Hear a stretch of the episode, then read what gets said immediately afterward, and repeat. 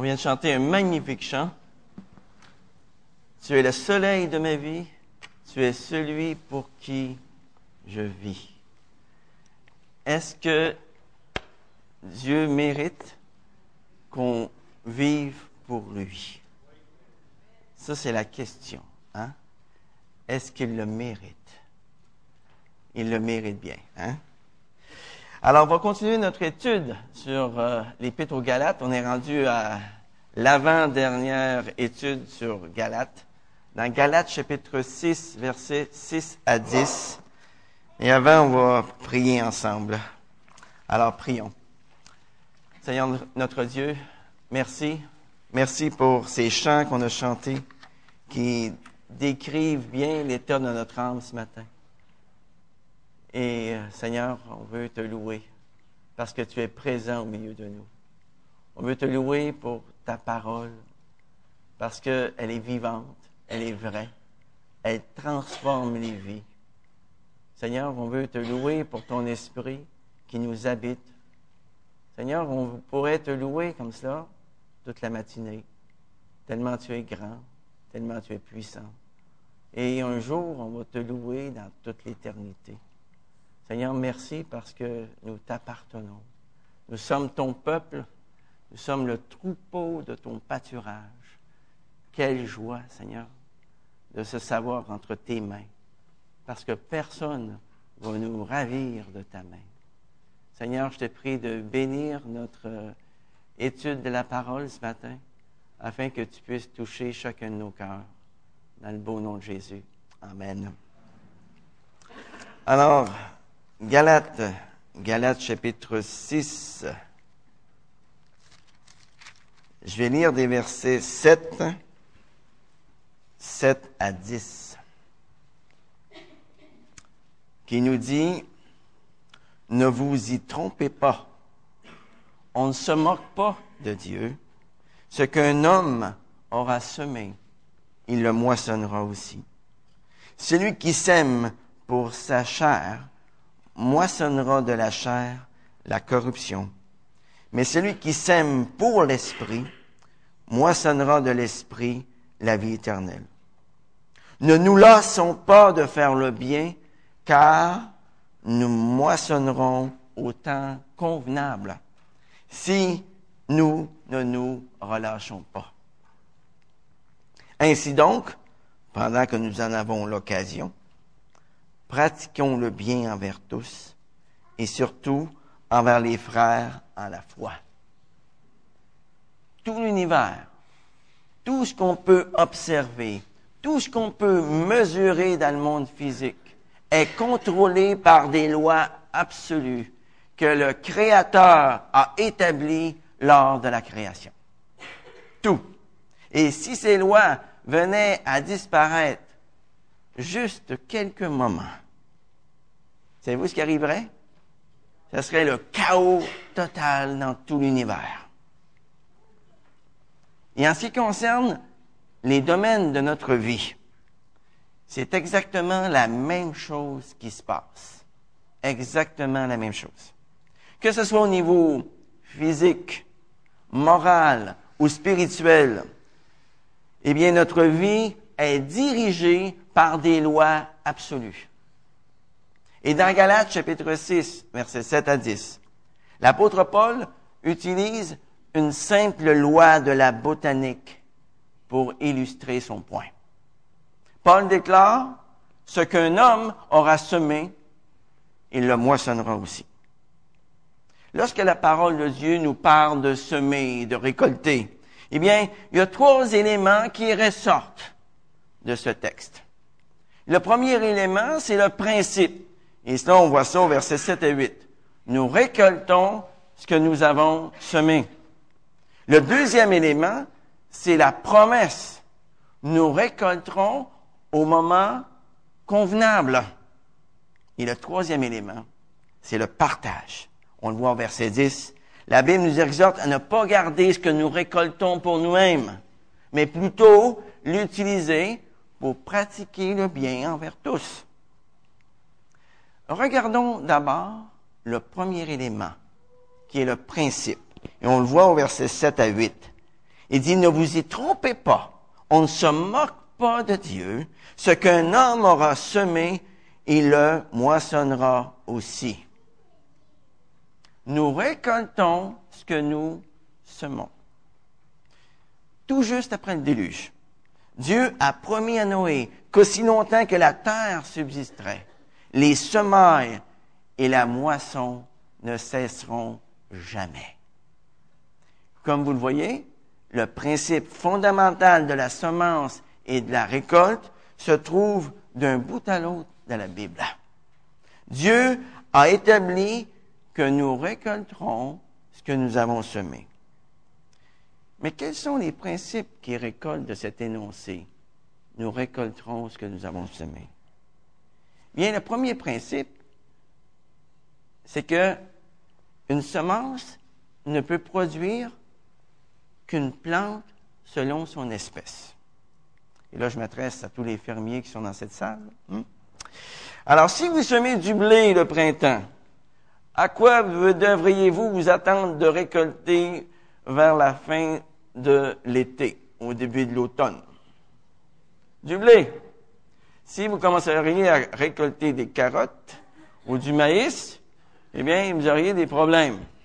OK? Si je sème du blé, c'est parce que je veux récolter du blé. Je ne veux pas récolter de l'orge ou quoi que ce soit d'autre. Et s'il en était autrement, eh bien, ça serait le chaos total dans le monde. Deuxième principe, c'est que la moisson va dépendre aussi de la qualité de la semence. Si le fermier sème une semence de bonne qualité, il peut s'attendre à moissonner une bonne récolte. Par contre, s'il sème une semence de mauvaise qualité, qu'est-ce qui va arriver? René Carl, dis-nous ça, qu'est-ce qui va arriver s'il sème une semence de mauvaise qualité? Oui, mais il va y avoir un grain ici, puis un grain là qui va pousser. Hein? Alors, vous avez déjà vu ça, des champs de blé d'Inde, avec un coton de blé d'Inde là, puis un coton de blé d'Inde là, puis un autre coton de blé d'Inde là. Probablement que la semence n'était pas de très bonne qualité. Troisième principe, la moisson va dépendre aussi de la quantité de la semence que vous mettez en terre. Si le fermier sème abondamment, il peut espérer une moisson abondante. Mais s'il sème peu, il va moissonner peu. C'est seulement si le fermier sème la bonne sorte de semence, qu'il sème une semence de qualité et qu'il la sème en abondance, qu'il peut s'attendre à avoir une récolte abondante. Le principe est simple, hein? Très, très simple. Et c'est exactement la même chose dans le domaine moral et spirituel. Et c'est même si l'orgueil de l'homme l'empêche bien souvent de le voir et de le reconnaître. Regardons ce que la parole de Dieu nous dit là-dessus.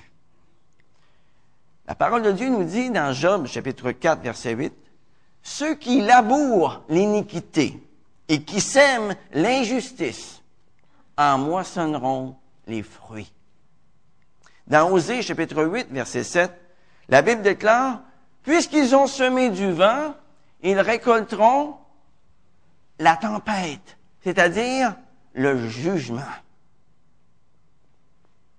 Dans Romains, chapitre 2, verset 9 à 10, la parole de Dieu nous dit que dans le domaine spirituel, nous récoltons aussi ce que nous semons. Tribulation et angoisse sur toute âme d'homme qui fait le mal, mais gloire, honneur et paix pour quiconque fait le bien. Puis dans Osée, chapitre 10, verset 12, la Bible affirme, « Semons, semez selon la justice, et vous récolterez la miséricorde. » La loi selon laquelle nous récoltons ce que nous semons ne contredit pas l'évangile de la grâce. En fait, la loi du salut en Jésus-Christ en est la démonstration suprême. Le croyant moissonne la vie éternelle, non en vertu des bonnes œuvres qu'il aurait pu faire, mais parce que par la foi, il s'est uni à Christ. Pour celui qui met sa confiance en Jésus-Christ seul pour son salut, Savez-vous ce qu'il fait? Il s'unit à ce que Jésus-Christ a semé. Et qu'est-ce qu'il a semé? La parfaite justice. Et il s'unit aussi à ce que Jésus-Christ a moissonné. Et qu'est-ce qu'il a moissonné? La vie éternelle pour nous. La vie éternelle.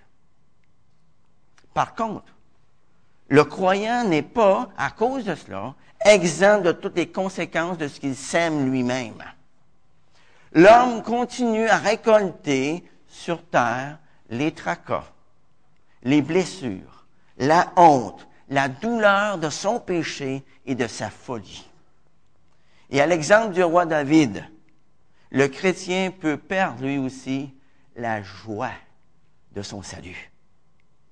La loi de cause à effet, c'est une loi immuable de Dieu qui continue de s'appliquer dans la vie de tous les habitants de la terre et même dans celle de ses enfants.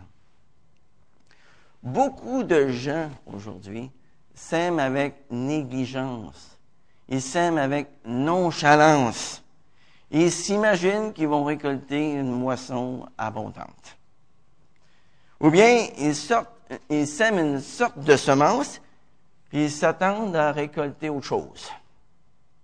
Vous remarquerez une chose, c'est qu'il y a toujours un laps de temps qui s'écoule entre semer et récolter. Avez-vous déjà remarqué ça? Quelquefois, j'avais un petit jardin, puis je semais des petites choses là-dedans, des carottes, ça pousse pas vite ça, et des betteraves non plus. Et là, je retournais les voir 3 ou 4 jours plus tard pour savoir si ça avait poussé. Savez-vous ce qui avait poussé? Les mauvaises herbes. Ouais, les mauvaises herbes, ça poussait vite ça. Mais c'est un petit peu la même chose. Il y a un laps de temps qui s'écoule entre le temps où on sème et le temps où on récolte. Et pendant ce temps, nous pouvons nous tromper nous-mêmes en pensant que semer pour nous-mêmes peut nous apporter plus de joie que de semer avec sacrifice pour les autres, que de semer avec sacrifice pour la cause de Dieu. Aussi, Paul ajoute, on ne se moque pas de Dieu. On ne se moque pas de Dieu.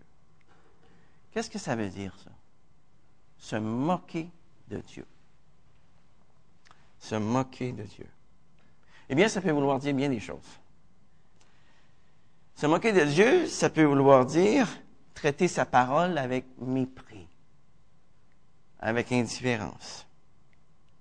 Se moquer de Dieu, eh bien, ça peut vouloir dire ne pas reconnaître l'existence ni la gravité de notre péché, du péché dans notre vie. La parole de Dieu nous dit dans Jean, 1 Jean, chapitre 1, verset 10, qu'une personne qui nie son péché, savez-vous ce qu'elle fait? Elle fait de Dieu un menteur. Et elle se trouve à ce moment-là à se moquer de la sainteté absolue de Dieu.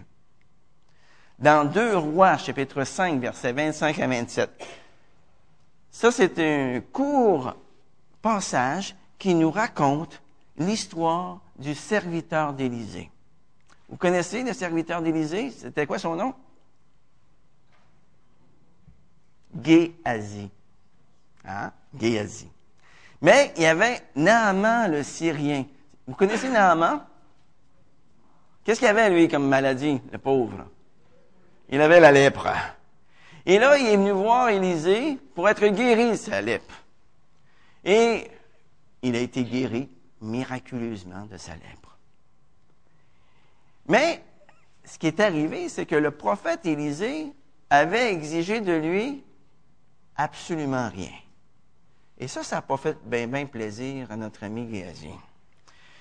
Il n'a pas aimé ça, le fait que Élisée ne lui ait rien demandé en retour. Surtout que c'était un ennemi, alors il aurait pu lui demander le gros lot.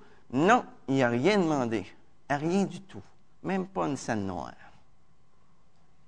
Et sans qu'Élisée le voie, il a couru après Naaman, le Syrien, pour avoir de son argent. Et à son retour, eh bien, Élisée a demandé à son serviteur, « Où es-tu allé, Guéhazi? Es-tu allé courir après l'argent de Naaman? Es-tu plus préoccupé de remplir tes poches d'argent que de glorifier Dieu? Voici, la lèpre de Naaman va s'attacher à toi et à ta descendance pour toujours. » Et savez-vous ce qui est arrivé? Guéhazi est sorti de la présence d'Élisée avec une lèpre qui couvrait tout son corps. Verset 8, ce que nous voyons ici dans Galates, chapitre 6, l'apôtre Paul ajoute quelque chose d'intéressant. Il dit « Celui qui sème pour sa chair, moissonnera de la chair la corruption. Mais celui qui sème pour l'esprit, moissonnera de l'esprit la vie éternelle. » Il n'y a que deux champs dans lesquels le chrétien peut semer, dans lesquels nous pouvons faire nos semailles. Il y a le champ de la chair et il y a le champ de l'esprit. Et Dieu nous dit de veiller à l'endroit où nous semons. Tout ce que nous faisons ici-bas, c'est un investissement dans la chair ou bien un investissement dans l'esprit. Par exemple, quand tu penses à l'argent que Dieu te permet de gagner et de gérer, est-ce que tu demandes conseil à l'Esprit de Dieu afin de savoir comment gérer cet argent-là au meilleur avantage du royaume de Dieu? Ou bien cherches-tu à l'investir dans le champ de la chair pour satisfaire tes propres désirs, ton propre confort? Semer dans le champ de la chair, ça revient à céder à ses désirs mauvais, au lieu de laisser le Saint-Esprit les maîtriser, ces désirs mauvais-là. Chaque fois que nous gardons de la rancune, chaque fois que nous entretenons de l'amertume contre quelqu'un, savez-vous ce qu'on fait? Nous semons dans le champ de la chair. Chaque fois que nous laissons libre cours à une pensée impure ou qu'on s'apitoie sur soi-même, savez-vous ce qu'on fait? Nous semons dans le champ de la chair. Chaque fois que nous restons en mauvaise compagnie, dont nous sommes incapables de résister à l'influence néfaste, savez-vous ce qu'on fait? Nous semons dans le champ de la chair. Chaque fois que nous lisons ou que nous regardons de la littérature pornographique, nous semons dans le champ de la chair. Chaque fois que nous perdons la maîtrise de nous-mêmes, nous semons dans le champ de la chair. Il y a certains chrétiens qui sèment quotidiennement dans le champ de la chair et ils se demandent pourquoi ils ne récoltent pas de l'amour, pourquoi ils ne récoltent pas la joie, pourquoi ils ne récoltent pas la paix, la patience, la bonté, la bienveillance, la fidélité, la douceur, la maîtrise de soi. Eh bien, le croyant qui sème dans le champ de la chair perd le fruit de l'esprit qui est décrit dans Galates 5:22. Et il ne peut pas expérimenter à ce moment-là la joie de son salut. Tout péché dans la vie du croyant affecte sa qualité de vie. Certains croyants sont parmi les plus misérables, les plus malheureux, les plus déprimés qui soient. Un croyant qui sème dans le champ de la chair peut être plus misérable qu'un non-croyant, simplement parce que son péché est en conflit constant avec sa nouvelle nature en Christ. On a assez parlé du champ de la chair. On va parler maintenant du champ de l'esprit, d'autres champs.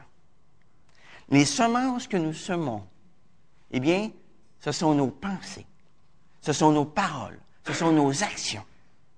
Colossiens, chapitre 3, versets 1 et 2 nous dit, il nous exhorte à rechercher les choses d'en haut et non pas celles qui sont sur la terre. Nous pouvons semer dans le champ de l'esprit par les livres que nous lisons, par les personnes que nous fréquentons, par les loisirs que nous poursuivons. Mais tout cela n'est rien si notre cœur n'est pas tout entier à Dieu. Semer dans le champ de l'esprit, les amis, ça veut dire laisser le Saint-Esprit diriger notre vie.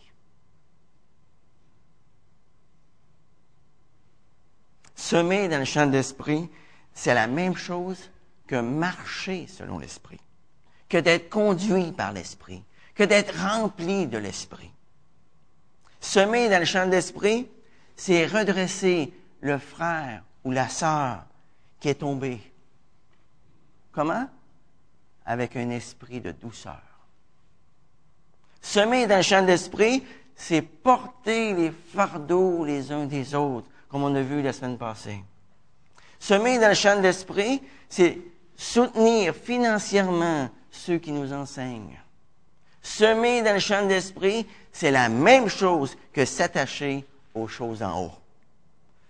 Semer dans le champ de l'esprit, c'est la même chose qu'offrir nos corps comme un sacrifice vivant, saint et agréable à Dieu. Semer dans le champ de l'esprit, c'est se laisser transformer par Dieu afin de pouvoir discerner quelle est sa volonté, ce qui est bon, agréable et parfait. Si une personne sème pour sa chair, c'est-à-dire si elle dépense son argent, son temps, ses énergies pour satisfaire les désirs de la chair, savez-vous ce qu'elle va moissonner? Le fruit de la chair, la corruption. Tout cela va être détruit un jour, lors de la grande moisson. Et tout ce qui restera, ce sera une petite poignée de poussière, une petite poignée de rien. Par contre, si cette personne sème son argent, son temps, ses énergies au service du Seigneur, si elle travaille à sa propre croissance spirituelle, elle ne perdra pas sa récompense. Elle va moissonner ce qui va durer à toujours. Alors, après avoir parlé du principe de semer et de récolter, il y a un deuxième élément qui ressort de ce texte, c'est celui de la promesse qui est associée à la semence. Et on voit ça au verset 9. « Ne nous lassons pas de faire le bien, car nous moissonnerons au temps convenable si nous ne nous relâchons pas. » Nous moissonnerons au temps convenable. Probablement que le pire ennemi d'un enthousiaste, c'est le temps. Avez-vous déjà remarqué ça?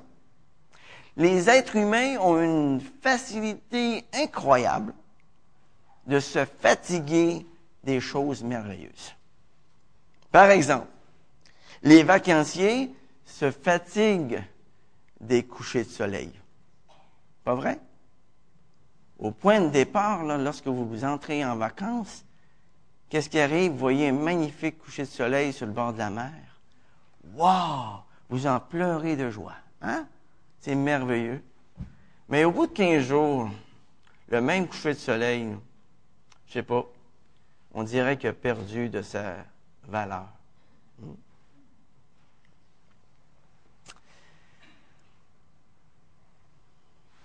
Les millionnaires, eux autres, savez-vous de quoi qu'ils se fatiguent? De leurs millions. Et les enfants, savez-vous de quoi ils se fatiguent? De leurs jouets. On se fatigue tous. C'est ça le problème. Et les chrétiens peuvent eux aussi se fatiguer de faire le bien. J'aimerais juste vous donner quelques exemples. L'excitation d'enseigner une classe d'école du dimanche. L'excitation d'animer une église maison. L'excitation de visiter les nouveaux venus. L'excitation de lire sa Bible en un an. Tout ça, ça peut être exaltant au début. Mais à un moment donné, ça peut devenir quelque chose dont on se lasse. Et qu'est-ce qui arrive? Eh bien, nous prenons plus plaisir à ce qu'on fait. Et nous sommes portés à abandonner et à aller faire autre chose. Après nous avoir parlé de la semence, puis du champ dans lequel on devrait semer, Paul nous donne maintenant une promesse, ici en Galates 6:9. Nous moissonnerons au temps convenable si nous ne nous relâchons pas. Vous voyez, derrière cette promesse, il se cache un danger. Le danger de se relâcher. Le danger, c'est la fatigue, c'est le découragement dans l'œuvre de Dieu. Bien des chrétiens sont comme des enfants. Ils voudraient semer puis récolter le même jour. Est-ce que ça vous est déjà arrivé, ça? Moi, ça m'est déjà arrivé. J'aimerais ça, semer et récolter le même jour. Mais savez-vous ce qui se passe? C'est pas ce qui arrive. Très souvent, il doit s'écouler beaucoup de temps avant de voir les résultats du bien que nous faisons. Et on peut être tenté à ce moment-là de se laisser décourager. Un jour, il y a un prédicateur fatigué, découragé, qui est retourné chez lui après une journée de travail. Et là, durant la nuit, il a fait un rêve. Savez-vous, c'était quoi son rêve? Il se voyait en train de cogner à tour de bras avec une masse sur un énorme morceau de granit. Et son travail consistait à réduire cet énorme morceau de granit en miettes. Mais même s'il avait cogné sur cet énorme morceau de granit pendant des jours et des jours, dans son rêve, bien sûr, il n'avait même pas réussi à détacher un tout petit morceau. Et finalement, fatigué, déçu, il a décidé d'abandonner. Et à ce moment précis de son rêve, il y a un étranger qui lui est apparu, qui lui a dit « Ne vous a-t-on pas donné des ordres pour que vous fassiez ce travail?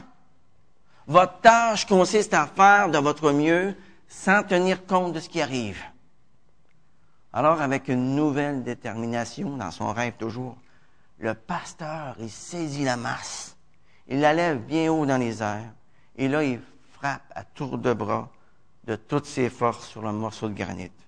Et celui-ci se brise en 1000 miettes. Savez-vous une chose? Le Seigneur veut que nous poursuivions le travail qu'il nous a confié, quelles que soient les difficultés que nous rencontrons.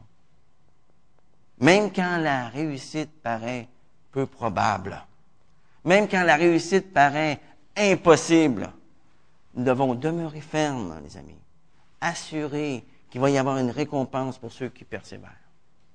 Mais dites-moi ce matin, vous sentez-vous fatigué dans votre marche chrétienne? Vous sentez-vous fatigué dans le service pour le Seigneur?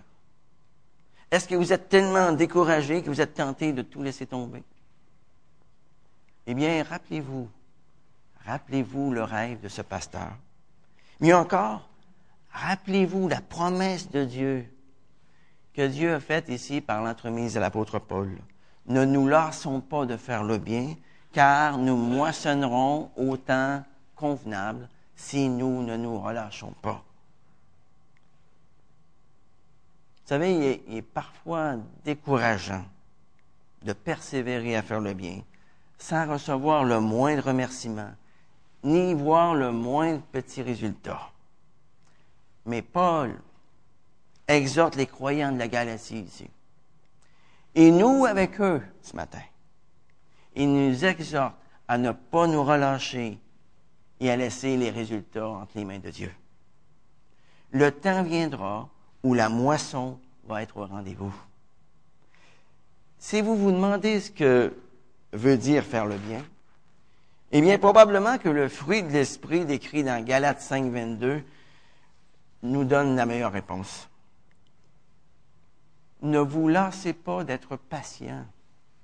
Ne vous lassez pas d'être bon. Ne vous lassez pas d'être bienveillant. Ne vous lassez pas d'être doux, d'être fidèle. Ne vous laissez pas d'exercer la maîtrise de soi. Ne vous laissez pas non plus de manifester votre joie et votre paix par toutes sortes d'actes d'amour envers votre famille, envers vos compagnons de travail, envers vos voisins, envers les personnes que vous rencontrez durant la journée. En résumé, ne vous relâchez pas de vous dépenser avec amour pour les autres. Parce que si vous vous relâchez, Eh bien, les œuvres de la chair, décrites dans Galates 5, versets 19 à 21, vont prendre place automatiquement. La question est celle-ci. Que voulons-nous produire, les amis? Le fruit de la chair, les fruits de la chair plutôt, ou le fruit de l'esprit?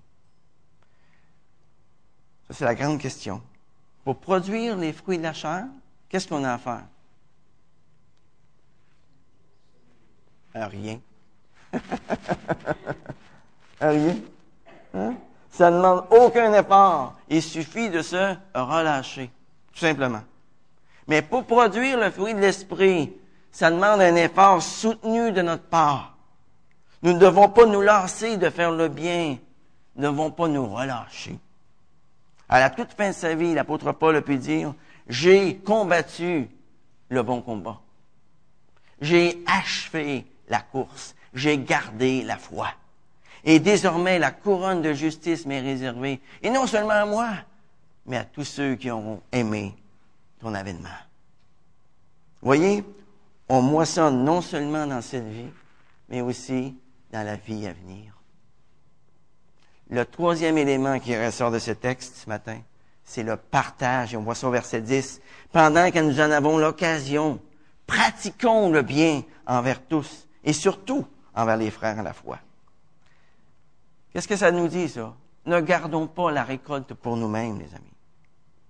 Pratiquons le bien envers tous. Pendant que nous en avons l'occasion, c'est-à-dire pendant que nous avons la possibilité d'agir, toute la vie du croyant, c'est une occasion unique, mais limitée, de servir les autres au nom du Seigneur. C'est unique et c'est limité. Limité à la durée de ma vie. Pratiquer le bien envers les autres, ça signifie être actif, travailler efficacement. Et il représente ici un appel à un effort considérable pour saisir chaque occasion de faire quelque chose pour la gloire de Dieu. Chaque occasion est utile pour faire quelque chose à la gloire de Dieu. Pour tous les jours qu'il nous reste à vivre sur cette terre. Moi, je ne connais pas les vôtres, puis je ne connais pas les miens non plus. Mais nous avons l'occasion, nous avons la possibilité d'agir. Mais cette occasion, elle est limitée. Dieu nous alloue un temps pour le faire. Et ce temps, c'est quand? C'est maintenant. C'est maintenant. Pratiquons le bien envers tous. Saisissons chaque occasion qui nous est donnée de faire quelque chose pour la gloire de Dieu. Et l'une des meilleures façons pour les chrétiens de faire mentir ceux qui critiquent le christianisme, savez-vous c'est quoi? C'est de faire du bien aux non-croyants. C'est de leur faire du bien. Notre attitude bienveillante, nos actes de bonté feront beaucoup plus pour attirer quelqu'un à Christ que tout le blabla évangélique qu'on peut leur dire. Ce que les gens attendent de nous, c'est de l'action. Ils attendent de voir notre foi en pratique. Et c'est non seulement par nos paroles que nous témoignerons aux âmes perdues, mais par nos œuvres. Par nos œuvres. Nos œuvres, ce qu'elles font, c'est qu'elles nous ouvrent un chemin pour notre témoignage verbal. Elles nous valent le droit d'être entendues. La question n'est pas de se demander si cette personne mérite ou non nos bonnes œuvres. Est-ce que nous méritions ce que Jésus-Christ a fait pour nous à la croix? La réponse est simple. Et pourtant, il l'a fait quand même. Dans Tite, chapitre 2, versets 7 à 8, l'apôtre Paul exhorte Tite. Il exhorte à quoi? Il exhorte à se montrer lui-même un modèle à l'égard des bonnes œuvres. Un modèle en donnant un enseignement pur, digne, une parole saine, irréprochable, afin que l'adversaire soit confus, n'ayant aucun mal à dire de nous. L'apôtre Pierre va aborder dans le même sens dans 1 Pierre, chapitre 2, verset 15, lorsqu'il déclare « Car c'est la volonté de Dieu qu'en pratiquant le bien, vous réduisiez au silence les hommes ignorants et insensés. » Mais bien que ce soit tellement important de faire le bien envers les non-croyants, il faut surtout le faire envers les frères et sœurs dans la foi. C'est juste une question d'équilibre, là. Voyez? On peut tellement s'occuper des non-croyants qu'on néglige les croyants. Ou bien on peut tellement s'occuper des croyants qu'on néglige les incroyants. On doit trouver un équilibre là-dedans. C'est très important. Le premier test de notre amour pour Dieu, c'est notre amour pour tous ses enfants. C'est notre amour pour nos frères et sœurs en Jésus-Christ. J'ai été vraiment touché de la manière dont beaucoup d'entre vous, vous avez pris soin de Linda lorsqu'elle était à l'hôpital, lorsqu'elle était malade. Jusqu'à sa mort, beaucoup d'entre vous, vous l'avez encouragée en parole, vous l'avez encouragée en action. Vous avez été la visiter à l'hôpital, vous avez été la visiter à la maison. Vous l'avez aidée financièrement. Vous en avez pris soin par toutes sortes de petites attentions. C'est ça, marcher selon l'Esprit, mes amis. C'est de faire le bien. Dans 1 Jean, chapitre 4, verset 21, la Bible affirme, « Et nous avons de lui ce commandement, que celui qui aime Dieu aime aussi son frère. Et si nous sommes remplis d'amour les uns pour les autres, eh bien, nous allons déborder d'amour pour tous les hommes par la suite. » Ce matin, je veux glorifier Dieu pour chacun de vous, en qui je vois les évidences de la grâce de Dieu. À chaque semaine, il y a au moins une vingtaine de personnes de notre assemblée qui se dévouent pour venir en aide aux plus démunis de notre société. Et je dis gloire à Dieu pour cela. Gloire à Dieu pour cela. À chaque semaine, il y a au moins une vingtaine de personnes qui s'impliquent au niveau de l'école du dimanche, qui s'implique au niveau d'Awana, qui s'implique au niveau de la garderie. Ça, c'est sans parler de tous les autres ministères de notre Église, dans lesquels des dizaines de personnes sont impliquées afin de servir les autres.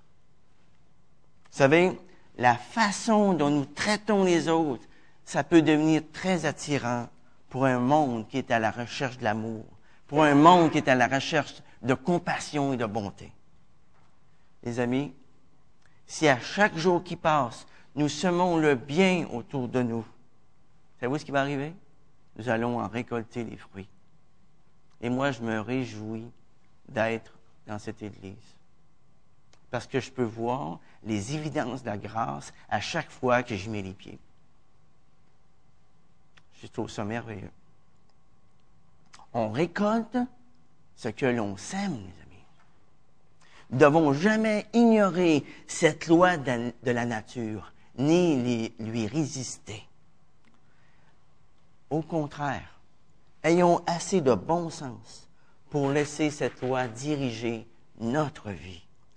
Frères et sœurs bien-aimés, où allons-nous chercher les semences que nous plantons? Où allons-nous les chercher? Dans la parole de Dieu ou dans la parole des hommes? Dans quel champ semons-nous nos semences? Dans le champ de la chair ou dans le champ de l'esprit? Frères et sœurs bien-aimés ce matin, êtes-vous fatigués de semer ou êtes-vous encouragés à semer davantage?